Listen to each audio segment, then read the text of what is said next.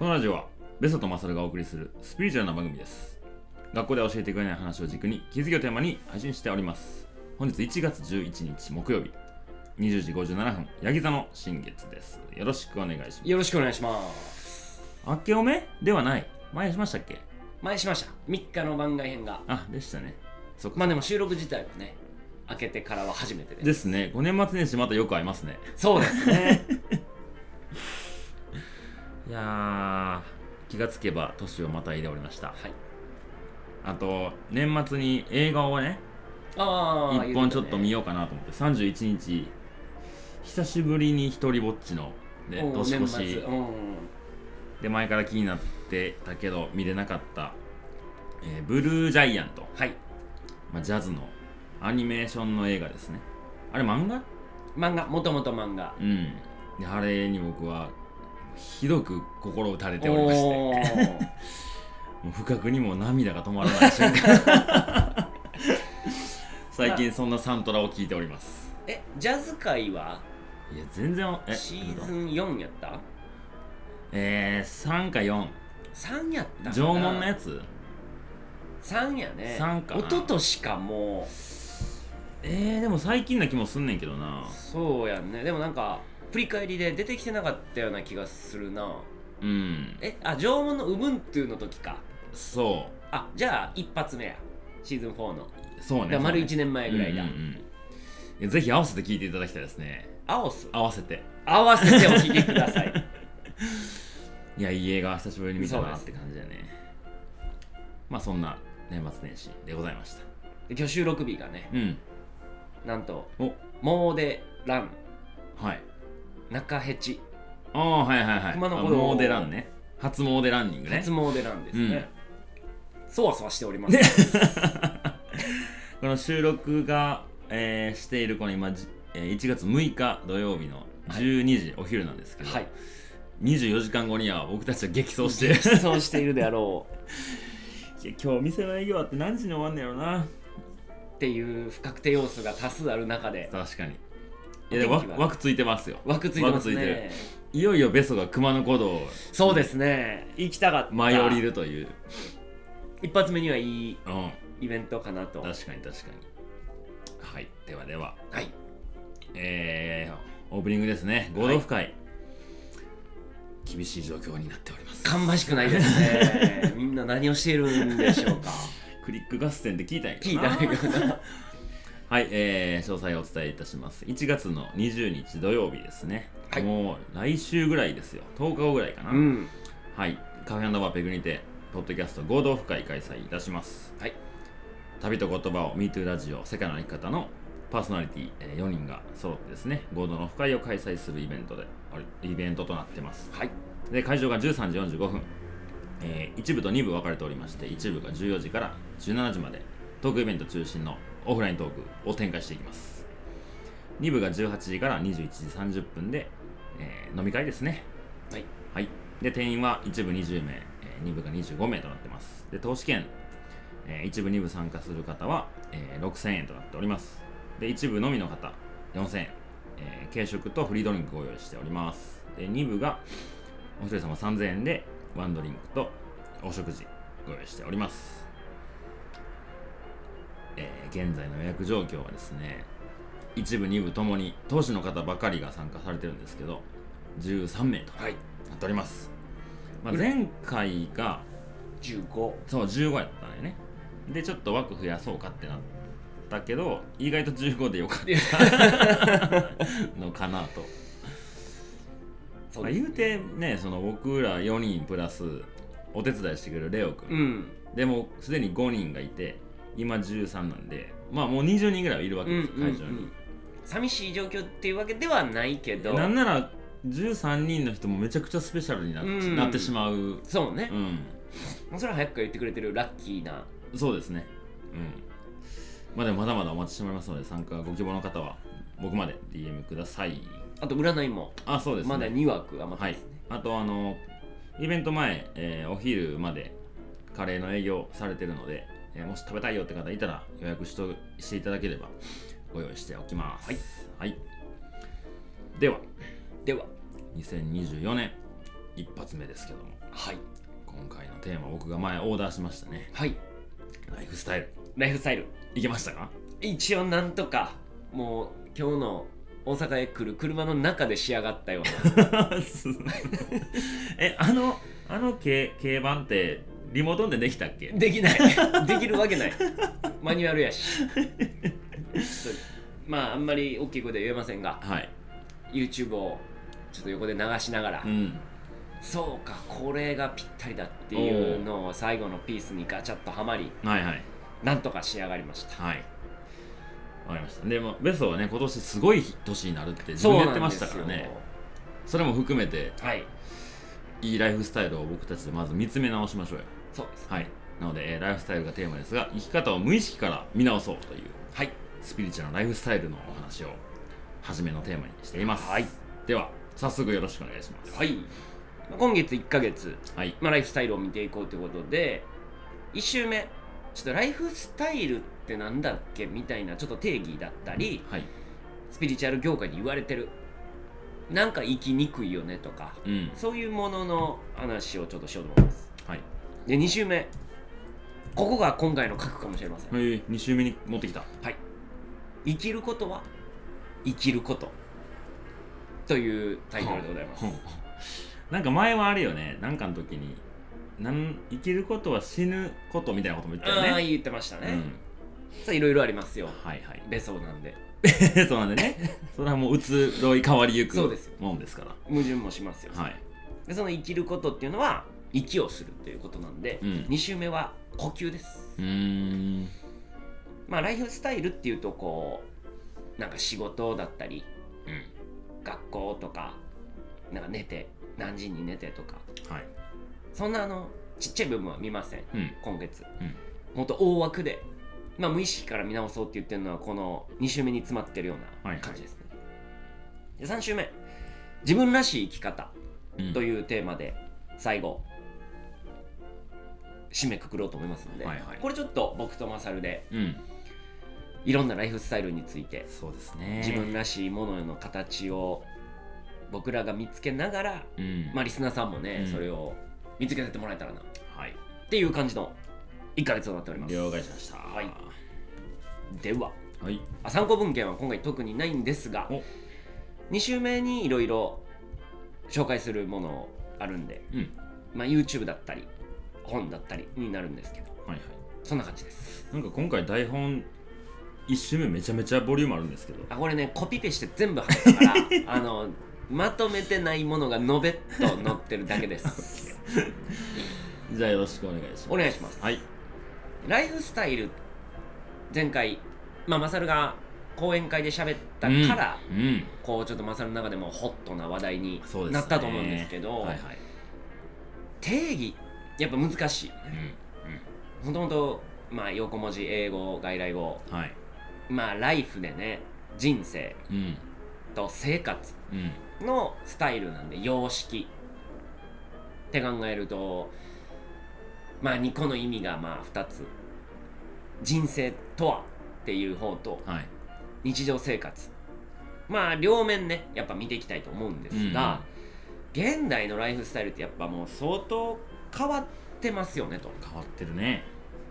まあ10年で大きく変わるだろうしうん、まあ、それこそそ昔で言うたら江戸明治大正昭和平成令和でも、それぞれ多分ライフスタイルってなんとなくこうだよねがはっきり変わってるよね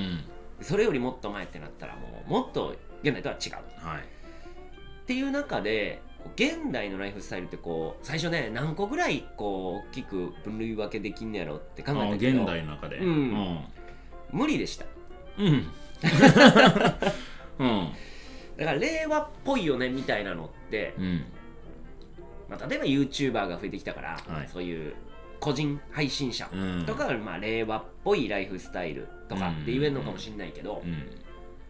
ちょっとそういう職業的な部分とか抜きにして、人生の方のライフスタイルですねうんはいをちょっと今回1周目みたいなと思います、で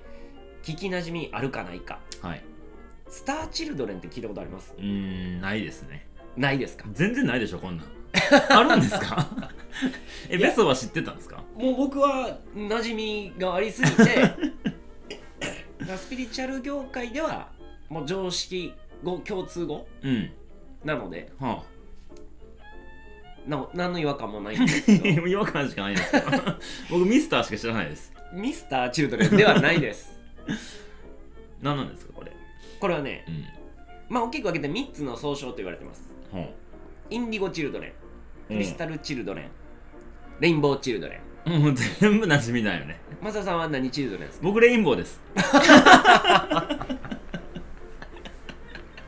なるほど根拠は何かありますかなんか最後に聞こえてきたからそう言 うはいまあ一言で言うとうん使命を持って生まれてきた人のことですえー、どれがスターチルドレン3つともそあああー三つとそもうねねでそれの総称のスターチルドレン、あはいはいはいまあそれぞれちょっと見ていきましょうか、うんで、まあ、なんでこれ紹介するかっていうと、うん僕がまあ不登校の施設に行きだしてから、うんはいやっぱ生きにくいってまあ簡単に言うとっていう人が今世の中むちゃくちゃ増えてるんじゃないかなと思って、うんまあ江戸時代とかねどうやったか実際のとこ僕らは知らないけど、はいはいもう決められてるようなねうんお家がこうだからうん、うんもうお前息子だからこうだって決まってる人生って、うんはいもう今の僕らからしたら不自由に感じるかもしれないけど、うんうん生きる側としたら楽なんじゃないかなっていうのもあったりうん考えなくていいもんうんうね、んそうね選択肢が少ないもんねそううんまあ分かんないこととね比べても仕方ないんだけど、うんまあ、今ある程度日本で何してもいいですよって言われてる中みんな決めれないうんのはなんかこう決め方とかうん人生の選び方みたいなのが誰も教えてくれないからなんじゃそないかとうね多すぎるしね多すぎるし、なのでまあ生きづらい人うんうんっていうのが多いのかなとも思いますうんそんな中うんとりわけ生きづらい人たちがいますはなので今から紹介するのは今生きにくいなと思ってる人あうんもしかしたらスターチルドレンかもしれませんおおえベソは何チルドレンなんですか僕はクリスタルですへえかインディゴかへーどっちかですそうなんやはい中身見ていきましょはいインディゴチルドレンはううん1977年頃からは94年頃に多く生まれたと言われてますあへえなので77年やったら50歳ぐらいうん40そ後うね半かな、うんで94年やったら30歳そうですねかそん30な歳手もん前ぐらいかうんはいだから30代40代ぐぐららいいがでむむちゃくちゃ生きづらへい、ええー変わってるなって言われてる人へえの中でもどっちかっていうとぶっ壊す人ですインディゴはインド語は、うんあだから N 党のうん党首名前忘れちゃったなんとかさん N と NHK をぶっ壊すの人あー知らなあ知らないうん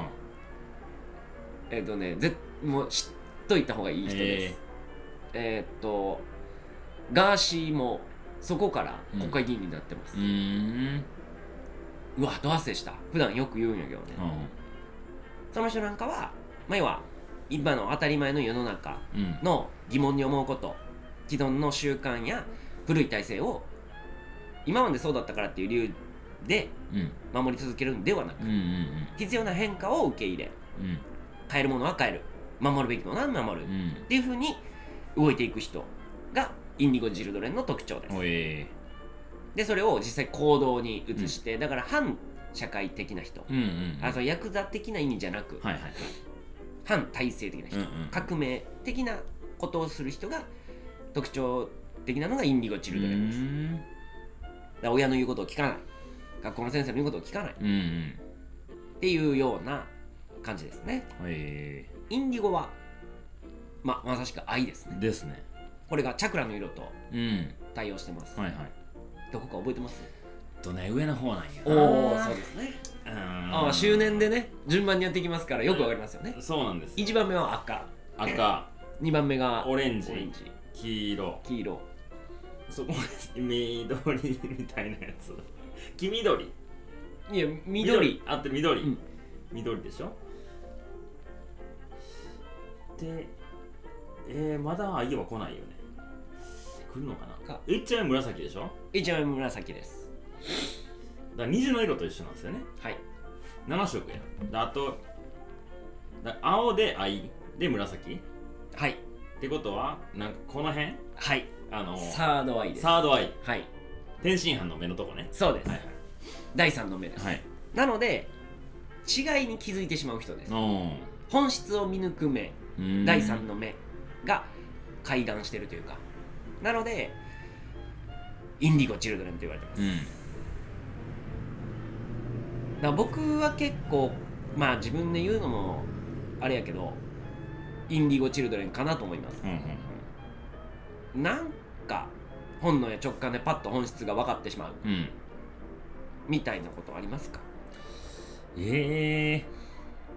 えやってみな分からんことが多いかもしれないあですね。ここううややろうなと思ってやったら、あ合ってたかもみたういな。んうん。周りでいます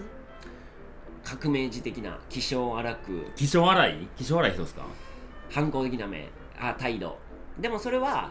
ああこの人なりに多分よくしようとして反抗してるはるんやなみたいなああーえ結構それはなんか過激なイメージなんですか過激な人もいるし、うん過激じゃない人もいる、うんどっちかっていうとよかれ良きことのためにうんは、体制がいや偉い人がこう言ってるからそんなん知らんやん俺が絶対こっちの方がいいと思うでって言ってこう手を挙げるといううか、ん声をバンってちゃんと言える人みたいなうんうーんいっぱいいるけどな誰って言われたらでおもーなんか自分の生き方をまあ社会はそれでいいじゃんみたいな俺はそっち行かないからみたいな感じの人は多うんいでもその社会を変えに行く人っていうのはあんまり近くにはいないかな、うんうんうんうんうんうんうんなるほどなるほど三宅洋平みたいな感じのあまあそうねノリやねそうね、うん、うんまさしくうんまあそういう意味では山本太郎うんも、はいはいはいもしかしたらインディゴ・チルドレンと言ってもいいのかもしれまうせんん、うんうん何のためかっていうと、まあ、地球のエレエネルギー改革と言われてます、うーん。まあ、ブルドーザー的な感じであ、今までの、まあ、悪しき風習まあ別に悪いとかじゃないんだけど、うん。今までがそうだったものでもこれからの時代地球社会日本世界にとっては一旦変えなきゃいけないよねでも変えるためには一回それをぶっ壊さなきゃいけないよねとそのためのブルドーザー的なうん感じでうんうん。やってきてくれてますうと、ん。なので生きづらいのは当たり前ですよねそうね。今までのものを壊さなきゃいけないし、まあそんな役割とも言えます、うんうん。なので今までの風習に沿って生きていく生き方っていうのはある種まあ楽うん。かもしれませんねっていうのがインディゴ・チルドレンでしたほ次は次がクリスタル・チルドうレン、ん。 1990年代うん。前半くらいからあ多く生まれていると言われてます30歳ぐらいの人ですからね。から年下やねう、んさっきのインディゴ・チルドレンからつながってきてますうん。うん。その地ならしをしてくれた新しい地球のまあ変わりつつある中で、まあ、愛と調和を広めるために生まれてきた人、うん。愛にあふれとても優しく争い事が好きではありませんうん。あと高い共感能力を持ってます、うだん。から人の痛みがよくわかる、うんうん分かりすぎるでインディゴとのくらえ違いは必要ならば戦うのがインディゴうん。けど戦うということを激しく好まないのでうん。クリスタル・チルドレンは自己犠牲にあ向かっていったりしあ。あます優しすぎてあ。うん。なのでクリスタル・チルドレンの方が傷つきますうん。だからうまくいかないまあ学校だったり会社での争いがもうなんであの人らがそんな喧嘩すんのよって言ってうん自分が塞ぎ込んでしまってまあそんな役回りをこうしすぎてもういけませんうん。って言って鬱になってあー家に引きこもっちゃうはいみたいな人が多かったりしまうす、ん。で子供がそうだよっていうお母さんたちがうん。悩んだりもするらしいですねああ。確かにそんな気もするうな。うん。んなんでうちの子はうん。悪い子がいた時にうん。立ち向かっていけないのよああ。って言いたくくなるようんねでももう無理なんようん。で僕の生徒でもおそらくこのクリスタル・チュードレンがいてうんもう無理なんよはいはいだかしんどくらなっちゃうんやろねそう要は争いなんてなくなればいいうんとしか思えないからうん仕方ないよねうんでもし自分の子供がクリスタル・チルドレンなのかもと思った場合は時間と愛情をたっぷり注いであげてください、うん大丈夫ですなんかいきなり何言うんですかそういう人がいるかなっていう前提でちょっと喋ってはいはいはいいると思うはい次ですようんレインボー・チルドレンですはいはいへこれはね稀らしいですえクリストラル、えークリスタル・チルドレンの両親を選んで生まれてくると言われててうんうん魂レベルが非常に高いためうんうん環境が整っていないと生まれてこないようですへえしかもまあこっからはだいぶスピリチュアルな話ですけどいいですよ地球に生まれてくるのがうん初めての魂らしく、へえなのでカルマっていうものを持ってないです、うん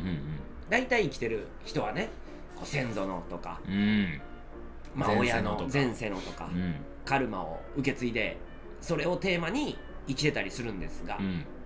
レインボーチルドレンはやっぱもうレインボーなんでそっかもうそれがないんやねないんですよね、光り輝きます、うんいつもニコニコうんキラキラ純粋うんはいはいで目の輝きが違うと言われてますう、んクリスタル・チルドレンも目が純粋さそのものみたいななぜか吸い込まれてしまうようなうんうん目をしてるっていうのが特徴みたいですね、へえはいだからめちゃくちゃ少ないらしいんでうんだからこれ言ったら最近の子たちなのかなそううですね2005年以降に生まれた子供たちと言われてるみたいですね、まあ、特徴でもう本当に純粋で汚れを知らないとか、うんまあ感受性が強いとかは一緒で、まあ、過去世のカルマがないっていうのはさっき言ってたやつですね、うんで嘘を察する能力に長けているうんとかとかまあいろいろはいあるんですが、うんうんレインボーチルドレンかなと思うようなことってあったりしますいやーそれやっぱ子供たちの中にはいるような気はするね、うーんまあ、発達障害っていうジャンルでくくるとはいはいはいするならなんかそういう子多いかもって思うかもそうねだから発達障害の子にこういう今言ったようなスターチルドレンが多い気はすうる、んうんうん、まあ、その子たちは生きにくいと思ってるかは分からへんけどい社会的には生きにくい立場にあるようね、ん社会的弱者っていう言い方してるとこもあるかもしれないけど、まあ制度的な部分だったうり、ん、仕事がないとかうんね、給料が低いとかねまあ評価基準っていうものが社会であるもんねそうねそこに対しては難しいところはあるやろうなと思うけどね、まあ、みんなができることをできないとダメなうん社会でもある、でも本人は多分何も思ってない気がすうる、んうんうんうんなんであかんのっていう感じだったりねでまあちょっと話広げるとそういう、まあ、今しょ就労支援って言ってやってるやん、うんうんうんでその女の子と男の子一人で一人の男の子はもう、えー、と違うところでこの年明けから働くから卒業というか辞めやったよねおおでその子ってこうまああんまり会話もしないで間違うことをめっちゃ恐れるうんような子なんやけど、だか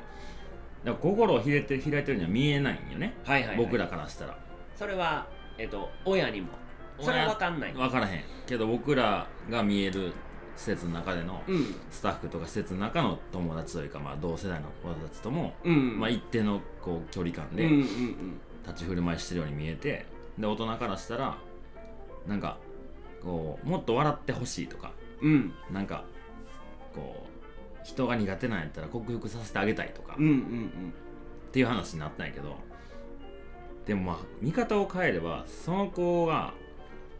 もしかして超幸せの可能性もあるよねってなってあすーでにうんうんで僕らからしたらなんか生きにくそうやなとか、うんうん人と喋るの苦手そうやなと思うけど、もうそれでもういいんじゃないかっていう話にも一回なってお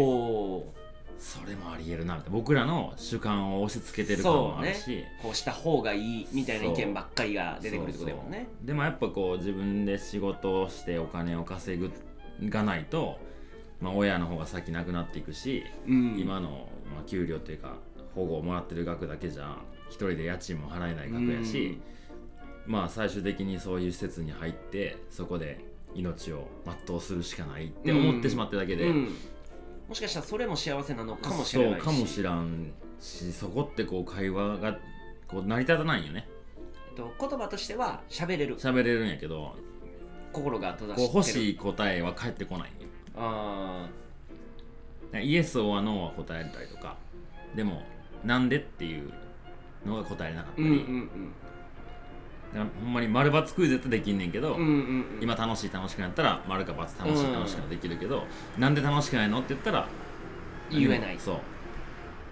う、なるほどうん、僕らには伝わらない、うんうんうん今まさに言ったよなその人が何を楽しんでるとかうんうんで正直もうその人にしかわからない、まあ、明らかにこう笑顔でずっとニコニコしてればうんうんそうかもしれないけどそれも演じてるかもしれないしねそうねでまあくくることはできないんだけど、うんまあそういうなぜ生まれてきたのかみたいな話にやっぱスピリチュアルは結構なってうんの中でライトワーカーって言われてる人がいますうんうんうんまあ聞いたことあるかもまあここでも多分言ったことあるんだけど、まあ、ライトで光ですねでワーカーで働く人なので光を灯すためにやってきたとうんでこの地球で光を拾えるためにうんうん明るい星にするために生まれてきましたとうんだから役割使命を持って生まれてるとうんで全員にそれがないわけではなくさっきのちょっと言葉が苦手な子も、うんもしかしたら地球で生きること自体がもう目的かもしれないそしたらもう目的を達成してるからハッピーなわけよ、うんうんもう生きること自体がうん目的達成、うんかもしれないしそれはもう自分自身が何が使命なのかはもう自分自身で見つけてるっていうか分かってくださいになうるんうんちなみにライトワーカーはそういった地球を光で満ち満たしていくうんハッピーにしていく仕事ですまあどうやってすんのかっていうとほんと人を笑顔にするうん争いを一つずつ、まあ、減らしていくうんうんみたいな感じかなうんなので最近ねなんか YouTube が流行ってきてるのはうんはあ結構ライトワーカーも多いですうーんなんでやっぱ同時多発的にいっぱいに広げれるからうん自分が稼ぐために YouTube をやってる人も別にそれはそれでうん一つの使い方として OK なんだけど、やっぱテレビだとそういう人は出にくい出づらい、はいはいけど YouTube は自分が勝手に好きなことを上げれるから、うん人をハッピーにすることを YouTube に上げて、まあ、インスタに上げて TikTok に上げてみんながそれを見てハッピーになるうんまあなんか歌歌ってる人とかはあ全員とまではいかなくてもかなり大多数の人がライトワーカーなのかもしれーうないんっていう感じですね、ではあはあまあ、ライトワーカーにもいろんな種類があってうんいたこさんとかはいいう人もいたり、うんまあ、そういうのをメッセンジャーって言ったり、うんドリーマうんー夢に出てきたものを伝えたりはあはああはあとヒーラーさんうん人を癒す、うん最近ヒーラーさんっていう言葉どう馴染んできた増えてきた、まあいや増えてきたかなあんまりその感覚はないですうね、ん前も言ったかもしれないけどイギリスとかはもう普通の一個の仕事なんよねへえだからその専門学校があってそこを出た人が正式にヒーラーとして、まあ、看板かけて、へええー精神的に辛い人とかがヒーラーさんのもとへ、まあ、病院行くみたいな感じでうん日本やったら多分精神科に行っちゃうのねはあはあは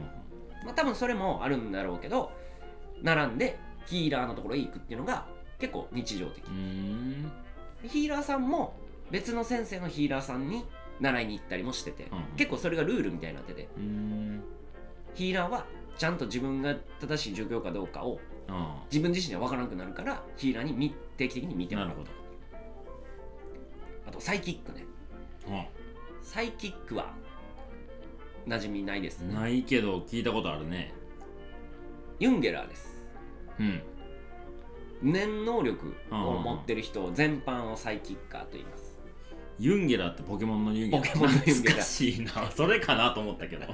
久しぶりに聞いたサイコキネシスっていう技あったああでったあっしたょ何かわからんかったやろあれ物を動かしたりすることをうんサイコキネシスでうんまあ念で物を動かすとかうーん投資するとか、はいは全般のことをいようあれ初期のポケモンのキャラクターにしたよねした ねだからあれ結構ねぶっ込んだキャラですよねえー、スプーン持ってるやつでしょ粒持ってるうんユリ・ゲラーから来てると思あーはんはんはん確かに確かうはいなんか幽霊が見えるよとかいう人も、うんまあライトワーカーの可能性があります、にうん幽霊見える人も増えてきてるんちゃうかな、あそうなんやで結構幼少期に塞ぎ込まれる押さえつけられるような体験が多いと言われてますうーんでそれに気づくためにうんうんうん要はあえて辛い思いをすることで、まあ、絶望を知るというか、ういんやもうこんなんやったらもう自殺した方がいいわ、うんみたいな思いをしたりしてそれでも生きた方がいいってなった時にじゃあなんでってなった時にあそうかライトワーカーやったもんなってなったら振り切れるとああ佐野さんやな佐野さんですちょっと早めに生まれたけどそううね、んだかまあらいい人やろな多分インディゴ・チルドレンなのか、うん佐野さん本質見えてますサードアイあーまだ開いてない もうちょい笑いの本質は開いてないように見えるんですけど ね多分あのこうサードアイのこうスッと一本こあーあうのシワができたぐらいまだ目つぶってるけどそうなんよ素質あんのよ佐野さんもうちょいやで聞いてへんかもしれん けどはいまあ今回ねちょっと生きづらいであろう人たちのうん理由みたいな感じで、スター・チルドレンライトワーカーみたいな話になったんですが、はまああとね、えーこういうスピリチュアルな人って生きづらい人が結構耳を傾けることが多いんやけいはいど、うん逆に生きやすいと思ってる人たちってうんいるかな、来やすいと思ってる人たちまあ、ビジネスマンは結構今の時代生きやすいかもねまあフリーでやる人たちもだいぶ行きやすくなってきたんじゃないですかうんうんうんうんちょっと前までやったらあれやけど、まあ、コロナっていうタイミングでフリーみたいな形で働く人が、うんうんうんなんか時間と場所に縛られない人増えてきたかもねあ、そうねうん、なんかそこは大きい気がしますね、うんなんかお金の自由よりも時間の自由とか場所の自由の方が幸福度が高い気がすうんうんる、うんうんでそれが実現できる世の中になってきてるような気もしますけそどうねねそうね、うんなのでまあライフスタイルねまあほんといろんなものがある中、うん自分が生まれてきたうん使命みたいなのに、やっぱ僕はフォーカスしたいなと普段よく思うんうんで、もう一回ね自分がなんで生きてんのやろうって、うんまあ、ちょっと全問答みたいな感じに哲学寄りにはなっちゃうけど、うんまあ、せっかくこのチャンネルねそうわですざわざ聞いてくれてるぐらいなんでそうですよ、そんな普通のこと喋ってもしゃあないでしょうんっていう感じで今回いや何のために生きてんのかっていうのは最近僕も一つのテーマではあるんですけどそうですこれあの3週目の2人でやいや言う時にはい喋るの忘れへんように今ちょっと入れとこう、ああメモしといてくだうさい、ん、どこにとこ一番下でいいかいいですね、まあ、そういう作品も増えてきてるような気はしますうん映画だったうんり漫画だったりうんうん確かにね転生したらとかはいはい、転生するもねなんかこう使命をうん思い返させられるようなうん感じもあるかなっていうところですね、はいじゃあ1週目こんな感じですかねはいはいではまた次回ですありがとうございましたありがとうございました